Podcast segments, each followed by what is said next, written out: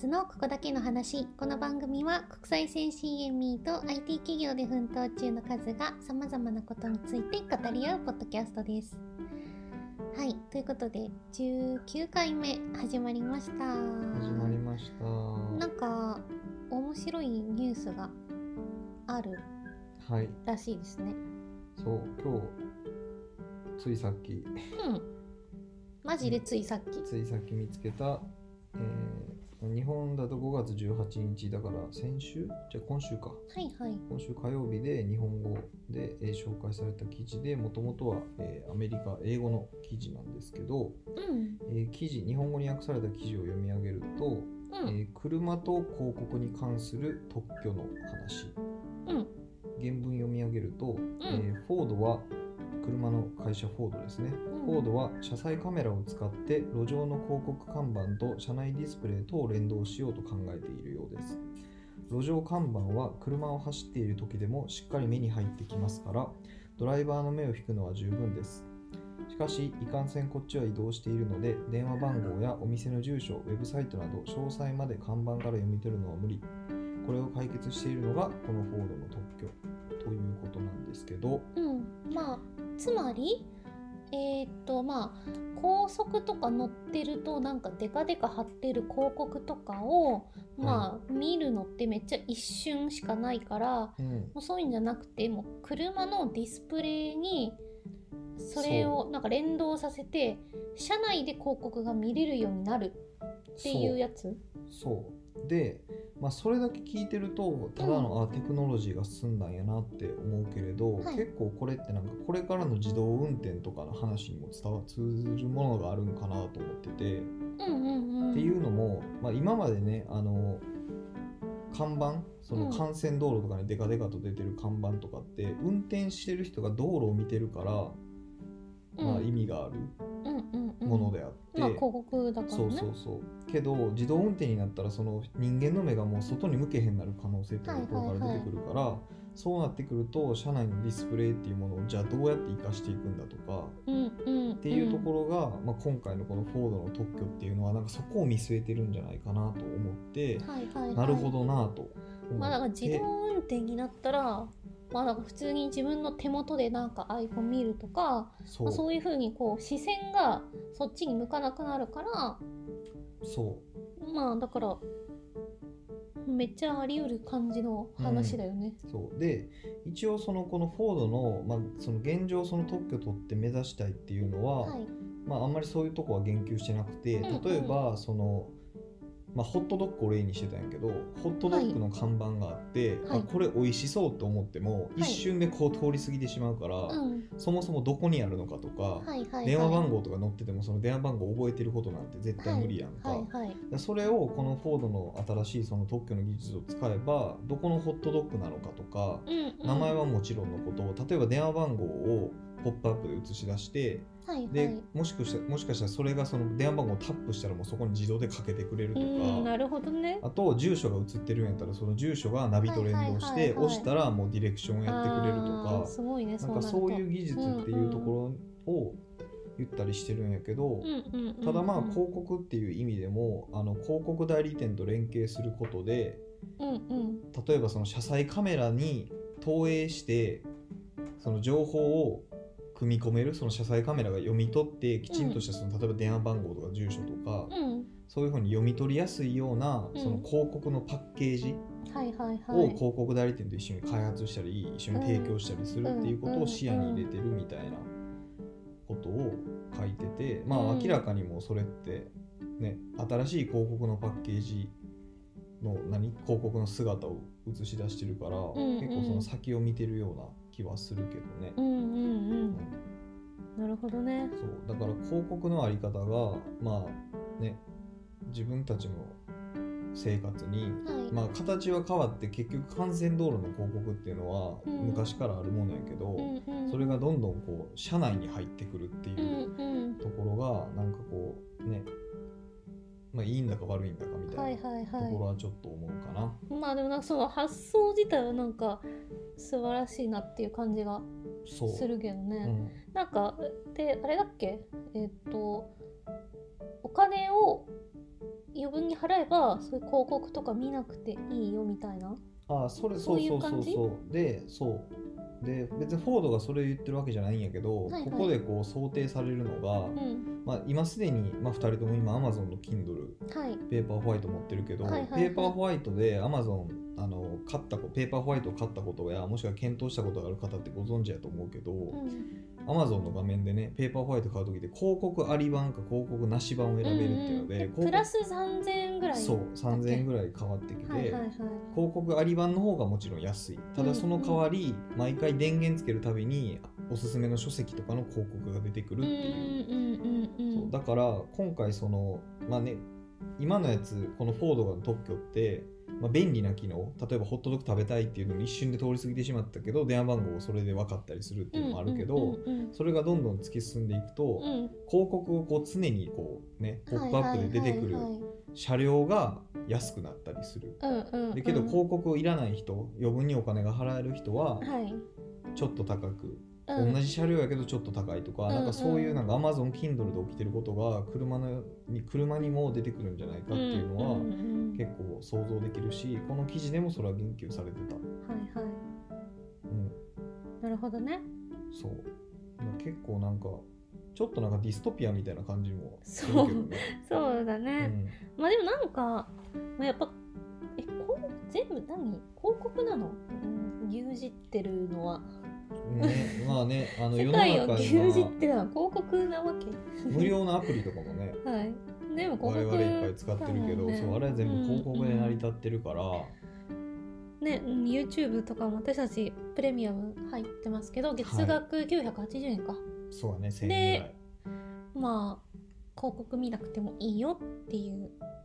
なんかそれもねなんていうかこうめちゃくちゃいい感じの値段っていうか、まあ、け広告ってさ見られないと広告としての意味ってないわけだから。あれが例えば1円とかやったら、はい。みんなそれに入るから、うんうん。み広告見る絶妙な誰も見ない980円。そして払ってもまあ悪悪くないかなみたいなぐらいの値段。そね、数字のバランスを絶対取らないと成り立たないけど、うん。そこを狙ってきてうんるっていう、うんうんまあ、だから Amazon の Kindle とかもね、まあ、はい。Amazon は Amazon でその Amazon の書籍を出してるから、い。まあ自社でやってるからね別にもしかしたら不必要かもしれへんけど、うんまあ、一定それで利益を得てるっていうのも絶対あるはずやから、うんうん。なんだかねその無料って思ったり価格安いって思ってるけど実はまあ自分たちのデータが商品になってるっていうことやから、うんうん。なんかまあそんないい気分はしないかもしれない、はい。気にしない人は気にしないけどね、はいはい。絶対。なんかこの今回のフォードの話聞いてまあ私とかやっぱり飛行機に乗る仕事してるので、はい。なんかえ飛行機飛行機とかってさすごいこう、まあ私が言うのもなんだけど、まあ、正直ここだけの話、まあ、結構退屈な空間じゃん。そうやね。ねなんかなんかどっかの誰かもなんかこの世界一番退屈な空間は飛行機の中であるみたいななんかそういう言葉 いや春樹ではない。春樹みたいな。春樹ではないけどなんかそこは残しててはい。なんかやっぱみんな多分まあそう思ってるじゃん、まあ、うん。寝れる人はいいけど、うん。寝れなかったら、まあ、映画こう見ててもまあなんかつまんないとか、うん。なんか自分が望んでる例えば日本語の字幕がないとか、まあ、そういうこととかも多分いろいろあって、基本的には結構つまんない空間っていう感じじゃん、うん。機内って。でなんかこう座ってるしかないとでも。うん。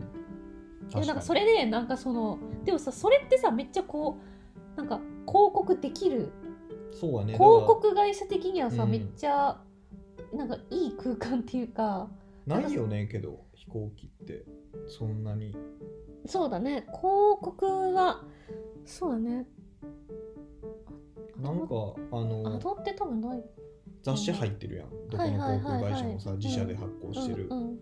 それに広告はもちろん雑誌やからあるけど、うん。あれって別にねそんなに押し付けがましいもんでもないし、ああんま見えへんけど自分は。でも逆にさそれってさなんか同じように取り入れたらなんかこう航空会社ってめっちゃそれで稼げそうじゃない？そうやね。なんかだからビジネスとかファーストクラスはもちろん広告なしとかで煩わしいけど、はいはいはい。エコノミーなんてもうよく言うやん飛行機ってビジネスクラスとファーストクラスで飛んでるっていうからさ、うんうんうんエコノミーはもう逆に振り切ってうん。もうほとんどお金取れへんくて、うん。その代わり広告も鬼のように押し付けるみたいな、うんうんうんうん。でこ飛行機ってさだって年齢と性別は分かるし言ったら仕事とかも分かるよね、うんうん。登録したりするだからあのあれだよね。マイルのあそうそうそうそうあれそういう個人情報とかでってことだよね。そう。むしろそのマイル登録しなくても、はい。これからどの航空会社も取り決めで会社とかの情報とか得るみたいなことしたらさ、もう書くしかないやんか、うんうんうんでその代わり広告鬼のように来るしめっちゃ自分のそのターゲッティングされたものが来るけど、うん。航空券めっちゃ安いってなったら、うんうんなんか普通に。できそうだよね、うん。えこれめっちゃいいアイディアな気がする、ね飛行機ってしかもまあ国際線まあ今国内線もあるけどディスプレイあるし、はい。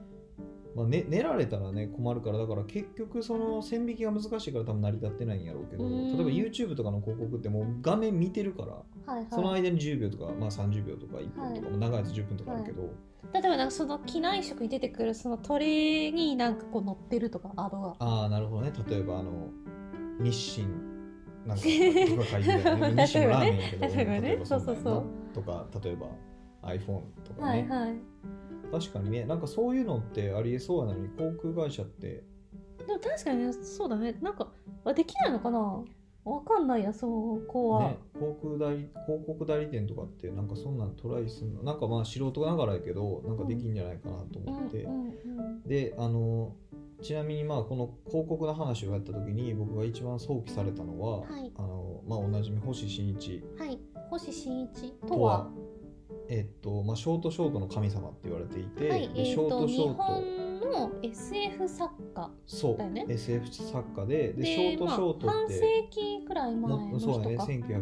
1950年とか60年とかはいはいの方かな、うんで、まあ、ショートショート、まあ、いわゆるなんか短編小説めちゃ、うん。まあ、ショートショートって2回言うぐらいやから、うん。短いものやったらほんま1ページ半とかで終わるし、まあ、長いものやったらまあ30ページとか、まあ、それぐらいであの SF で、まあ、オチがあるっていうようなことをやられてる方ででなんかその広告未来の広告ほんまにもう50年前ぐらいとか40年以上前の話で、はいはい。広告にまつわるもので覚えてるものが3つあって、うん。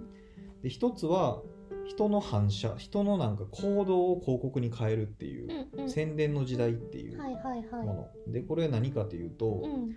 例えば人と握手をした時に、うん。握手したっていうことを情景反射になって、うん。口から広告が出る。だからその人握手っていう行動を広告会社に売ったっていう。うんうん。で誰かと例えばキスをしたら、はいその広告を言うとか、例えばじゃあその握手をしたらなんかその何手にまつわるこうあのハンドクリームがいいですよみたいな。あのハンドクリームが新発売されましたみたいなのが出るとか？そういう感じ？そう。だから人の行動を、もう全部人の行動とかも自分の行動をうん。広告にしてしまうっていうもので、うんうん。まあ、そこはまだねあの、まあ、今イーロン・マスクがやってるのは脳にチップ埋め込むとかってもしかしたらできるかもしれないけど、はいはいはい。結構なんかさっきの車の話とかも、うん。もうなんかもう強制的にこう目に飛び込ませてくるとか、けどさその行動その条件反射を広告にするっていうのはさうん。結構その競競技で言うとなんかこうい今のインフルエンサービジネスみたいなものってさ結構あの近い気がするんだけどだね。なんかそういうそうインフルエンサーの人ってそう要は自分たちの私生活がもう、うん。そのね自分自身がもう広告媒体になってるわけじゃん。なるほどね。例えば確かに。なんかそのインスタに何なんか新しいメイク用品を載せるとか、うん。メイクをするっていうこと自体ででその写真を載せてそういう広告になってお金もらってるわけだから、確かにね。だから直接的か間接的かうん、で、その星新一のやつもちろん物語やから、はい。直接的にそういう世界。うんうん。でその話確かオチはなんかそういう世の中になったなみたいな感じでなんかうん普通にフラットに終わる感じなんやけど、うん。まあ、だからそれが当たり前になっちゃったね。そう。ていうのでもある感じ。そんな感じで終わる。そう。うん。でちなみにこれあの YouTube でアニメーション誰かが作ったオフィシャルなのかな？作ったものがあるんで、まあはいぜひ見てくださいっていう感じまあじゃあ概要欄欄にリンク貼っておきます。はい。はい、でもう一つが住宅問題っていううん。やつでこれが結構今回のその車とかにも近しいかなって思うけど、あのまあ、主人公はあの安いアパートに住んでいて、はい。でそのアパートが例えば扉を開けたらうん。広告が流れて、うんうんうん。でもう家の窓がスクリーンになっててうん広告が流れて、うん。うんだから安いってこと？そう。はいはい。で高いマンションは広告がないっていう、はいはいはい。安い人お金がない人はもう広告にまみれた世界でしか生きれないと。うんうんうんうん。でその物語のオチは郊外にあの安い物件があってもう広告が嫌やと思ってそこに引っ越したけどその安い物件も近くのに飛んでる鳥とかが品種改良されて、うんうん。広告のこ文言を言う鳥しか飛んでないとか、はいはい。そういう世の中で結局広告から逃げられへんっていう話ではあるんだけど、うんうんうんなんか結構そのさっきの Amazon のあの Kindle はい。安いものは広告に。うんうん。高いものは、で今回の車もそういう世界になるかもしれへんから、うんうん。なんか結局なんかどんどんそういう世界にはいはい。結構近しくなってきてるなって。プレミアムと一緒そうかそうそう、はい。まあ、それがもうより顕著になって、うんうん。なんかね結構そういうのをなんでこのニュース見た時に結構それが一番想起されたかな、さっきのその宣伝の時代もそうやけど、お金がある人は広告を見なくて良い。お金がない人は広告にまみれた生活を送ると。でもさそれ本当そうだよね。例えばさ、なんかそのまあさっきアプリの話とかあったけどあれラジオでしたっけ？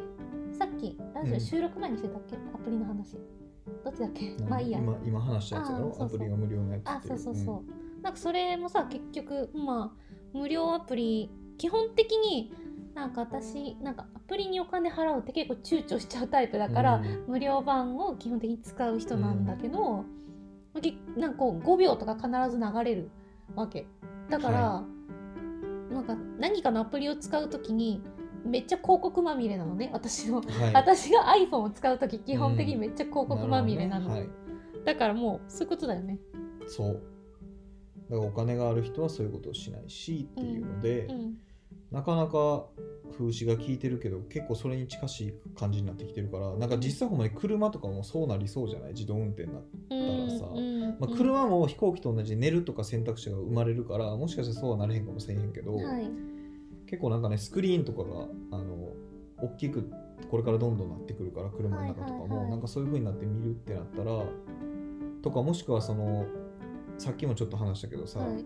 あの日本人がタイで起業したうん。あのスタートアップで、うんうん。渋滞東南アジアのタイって、まあ、渋滞がひどいんで、こう自分の車が人の目に映る時間が長いと、うんうん。でそれを逆手にとって広告自分の車に広告のラッピングをするっていうのを広告会社に自分の車のそのラッピングを広告会社に売るのをつなげるプラットフォームを作った、スタートアップがあって、うんうんうん。なんかそういううん、なんかそういうビジネス、が実際まああるからさはいはい。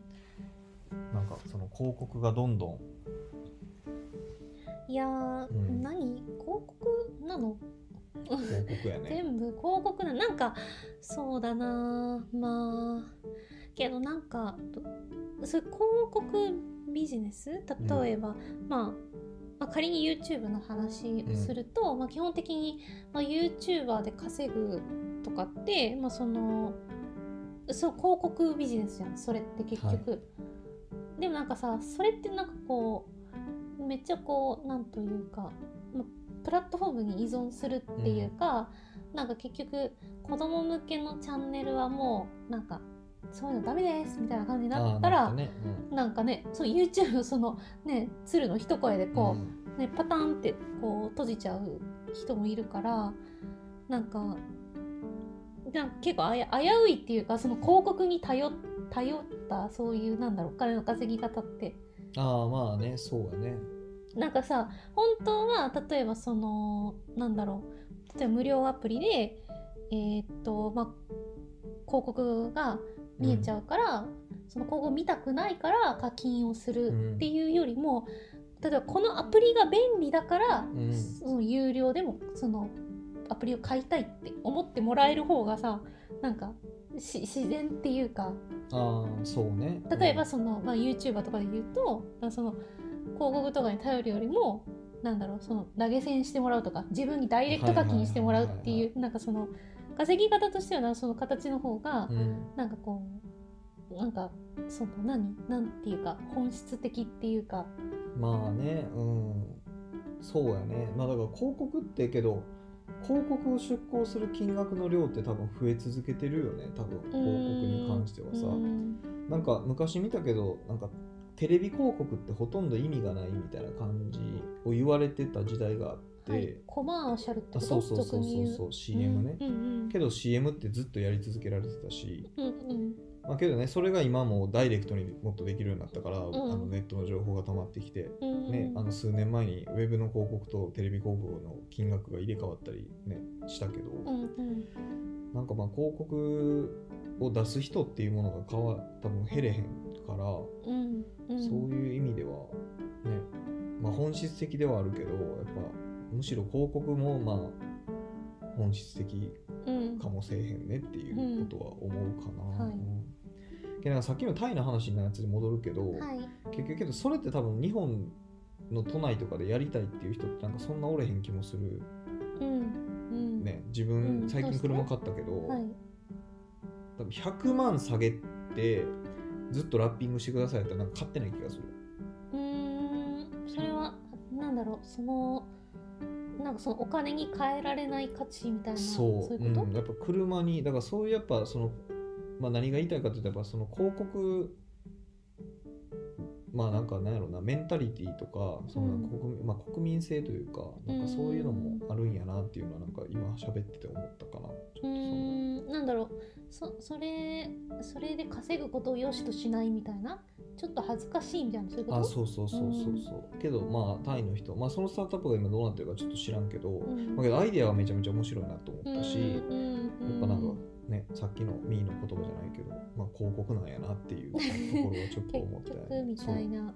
でちなみにあの冒頭で星新一の話で3つ想起されたって言って最後の1つははい。あの無料の電話っていううん。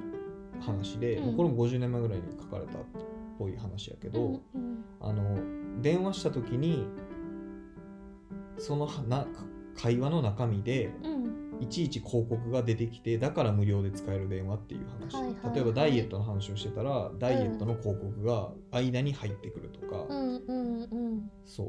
なんかまあまさにそれって今ねさっきのアプリとかの話で、はい。まあ、いやアプリは視覚的な広告が入ってくるけど、うんうんうん。だから無料で使えるっていうの。なんかそれを普通に50年前とか40年前に物語として書いた方針値ってやっぱすごいなっていう思うけど、うん。まあ、確実にそういう未来に向かってる気はするなっていうのを、まあ、今回想起しましたっていう。う。ん。まあだから LINE とかもまあだから今はそのなんだろう目的としてそのなんかそのコミュニケーションをする中でうん。別に広告とか出てこないけどあの LINE のアプリ上にはさ今ねしかもなんか最近なんか LINE ってなんか広告めっちゃすごくない？めっちゃ増え。だからあれ結構離れてる気がするみんな。もう LINE 使いたくないなって思う人めっちゃおると思う。自分も結構思ってくる、うん。なんか消してなかったらなんかもう100とかすぐたまるやん、はいはい。広告で、うん。今多分自分バッジが100ぐらいついてる気がする。うん。ほぼてかほぼとか全部何？広告で。バッチって、あの100とかついてるやんか、うん、あ未読ってこと？あそうそうそう。魅力のやつでさ、うん数字出てくるやんか、はいはいはい。LINE のアイコンの上に、はいはい。あのバッジが多分ドミノピザとかで20何個とか そんなんなってる気がする。まあだからその LINE の場合は、まあ、いまだそのその直のコミュニケーションの中にそれが入ってくるっていうことはないけどそうやね。まあけどゆくゆくはそれも可能になってくるよね。うん。まあそれはなんか、まあ、監視されてるっていうから露骨すぎるから、はい。ちょっとどうなんてなるけど、はい。まあけど実際ねあの Google とかも検索したのがね自分でまたディスプレイ広告できたりするやんか、うんうんまだ同じようなもんかなと思うけど、うんうん。いやだからこのフォードの話はまあ面白いけどうん。うんちょっと怖い。ちょっと怖いしなんかディストピアみたいそうだだねなってう思う、ん。まあ、1984じゃないけどさ、はいはい。まあそんな感じで車どうなんだろうねまあ、けど面白いよね。なんかこれがなんか DX とか新しい事業を生み出すことかってちょっと思った。勉強になった？うん。いやなんかやっぱそのね人のこの生活スタイルがどんどん動いていく中にこう先んじて売ってるわけやん手を、うんうんうん。置きに行ってるわけやん意思をさ、はいはい。で多分その道みんながその道を通るであろう何年か前に、うんもう、まあすごいねおそらく来るだろうっていうことを想定して置きに行って、うんでもこれ特許取ってるからさ、うん。ねまあ他の会社がそういうこと同じようなことやろうと思ったらもう取られへんわけやん特許取ったから、はいはい。って考えたらやっぱね。うん。すごい。いや純粋になんかすごいなと思った。らこれがなんかその未来を作る仕事かっていうので、うんうん。ブルブルっときたな、はい。まあだからいい意味でも悪い意味であもそうそうそう。そうだね。うん。まあ、だから未来がどうなるのかっていうのは楽しみやけど、うんまあだから自動運転、まあ今ね、よくその、まあ僕らも今これ音声で配信で話してるけど、はい。まあ耳の時代、耳の取り合いとか、耳の可処分時間と、はい取るかとかさ、はい。言ってるけどさ、自動運転になったらまた可処分時間が生まれるわけやから、うんうんそれの取り合いって何なんやろうなとか、うん。結構なんか思いを馳せるとなんか面白い気がすうる。まあなんかそういうアイディアとかね面白いなと、うん。なんかまあ私はね冒頭でも話したけど自分がそういう、まあ、飛行機のね世界ってまあじゃあこれからそういうのどうなっていくんだろうみたいなところもまあ気になりつつっていう感じかなそうね、そこは結構気になる。なんか考える余地めっちゃありそうだよね。わかんない。どうなんだろう。なんかその規制とかなんかあるのかな。なんか結構そういうまあエアラインってなんかそのいろいろなんかね国をまたぐとかそね。そのそのうん各国の法律とかが多分めっちゃがんじがらめになってて多分、うん。なんかその業界的にもかなりお堅い方だから、確かにね。なんかまあ難しいところもあるのかもしれない CA けどさんはい。案内するやんとかキャプテンが案内するやんか本日はご登場ありがとうな、うんうんうん。あそこにさあのボイシーみたいにさ、はい。この提供はとか 言うみたいな。毎回。長谷園の提供でお送りしてます。って言ってでお茶漬け商品に入れたりしたらいい。ああなでるほどね。食の広告ってめっちゃ合うよね。確かに。そうだね。ってあのご飯食べるからさ。はいはい、はい、で実際にその商品提供するし。えなんかさサンプルとか配ったりせえへんの？サンプ例えば飲み屋でさ飲んでたらさ、まあ、今あんまないけどタバコの無料提供とか来たりしてたやんか。え知らない。え？何それ？え飲み屋でさ飲んでたらさ無料でタバコ配るお姉さんがレッドブルみたいな感じで来たりすんねんか。今多分あんまないと思うけど。うんだからそういう感じのなんかサンプル提供とかって別に飲み屋じゃなくてもいいけどさなんかないん？そういうので航空会社って。いやない。ないと思う。どっちかっていうと多分ねなんかあでもなんかそのまあか国によってはその自分の国を代表するレストランとコラボしたメニューをビジネスクラスで出しますとか、そういう感じかな、まあ、それが広告になってるっていうのはあるうんと思うけど、まあまあまあ確かに。それはそうかもね。まあけどそれってどっちもね。それを目当てに乗ってくれるっていうのもあるしうん。変なものはやれへんやんか。うん例えば何、あのなんやろうな。例えばまあ日本の航空会社がさ、うんうん。赤城乳業うん。ガリガリ君うん。とコラボしてさ ガリガリ君のアイスをファーストクラスに出すとか多分せえへんやんか。結構ちゃんとしたものとコラボはいするやんか、はいはいだからその完全な広告でさうん。ねなんか。確かにでもなんかなりそうだな。なんかそこやれば面白いけどね。確かにそううんなんかねできできなくはないよね、うんだからその詳しい事情はねその、まあ、私も、まあ、機内で仕事をしてるっていう側の人間だから、そんな広告とか営業とかそういうところに携わる部署じゃないからまあわかんないけどなんか話してる限りだとアイディアはいい感じだよねそれ。うん、だしそう食は絶対ね食べるからね、うん特に長期フライトやったらさ、うんうんうん。ね。それやったらいいのに。てかやってみてほしいなと思って面白くない、うん確かに。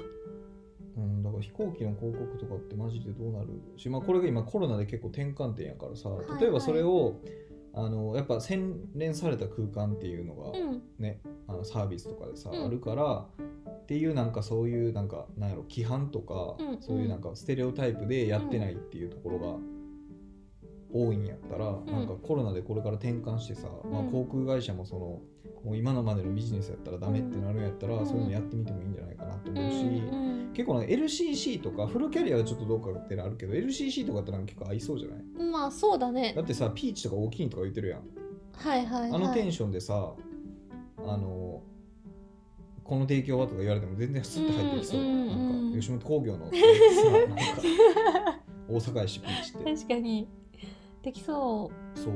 ああいうのやったらね、キャプテンとかも毎回なんか、この、このフライトは、みたいな。う、うん、で、1個のフライトに提供つけたらさ、それで結構コスト下がるよ確かにそうだね、うん。もうフライト1個1個をもう広告として売ると。めっちゃいいと思う、であれってさあの分かるやん。あの搭乗人数が何人かとかってさ、うんうんうんそもそも、うん。なんかそこにもダイナミックプライシング？あの、うんうん。ダイナミックプライシングで今ってもう航空券買う側にはとかホテルとかにも導入されてるやんあの、はいはい。季節とかその予約の多さとかの、うんによって価格が変わるってやつ、はいはいはいあれをだから逆側の広告売る側にも提供してうん。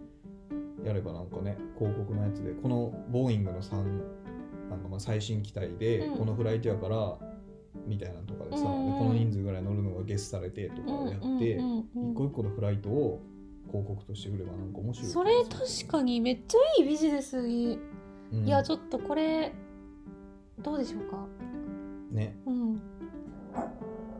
はいちょっと 犬が犬がそれやって。これからのこアフターコロナの航空会社の生きていく道はそれやって言ってる。犬がなんかうめいてますけど、まあけどなんか未来の広告のあり方とかでね、まあ、広告ってさっきも言ったけどなくなるもんじゃないし、ん。価格がどあの流入流通額がどんどん増えてるから、うん、なんか結構人の生活を考える上でなんか密接に関わってるからなんか考えるのは面白いんじゃないかなって思いました。はい。そんな感じですか、はい。うん、今日はということでえっとアメリカの、フォード。うん、車の会社がえっと車内ディスプレイに広告をポップアップポップアップ的な感じでうん。まあなんか出るっていう。そう投影するっていう技術を特許した話から、まあ、未来の広告について考えたって感じかな。はえー、とちなみに私たちは全然広告の会社とはもう無縁のところで働いていますが、もしなんか広告に詳しい人とかなんかいればえー、となんだろう、まあ感想とかコメントをアンカー経由でボイスメッセージでいただいたりとかえー、となんかねつぶやいてもらったりとかしてもらえると非常に嬉しいです。嬉しいです。はい、その時はもし、えー、とツイートとかしていただけるのであれば「ハッシュタグみーかず」とつけていただければ私たちが見に行きます。はい、はい、えー、ということで今日は以上でございます。えーではまた来週お会いしましょう。バイバーバイバーイ。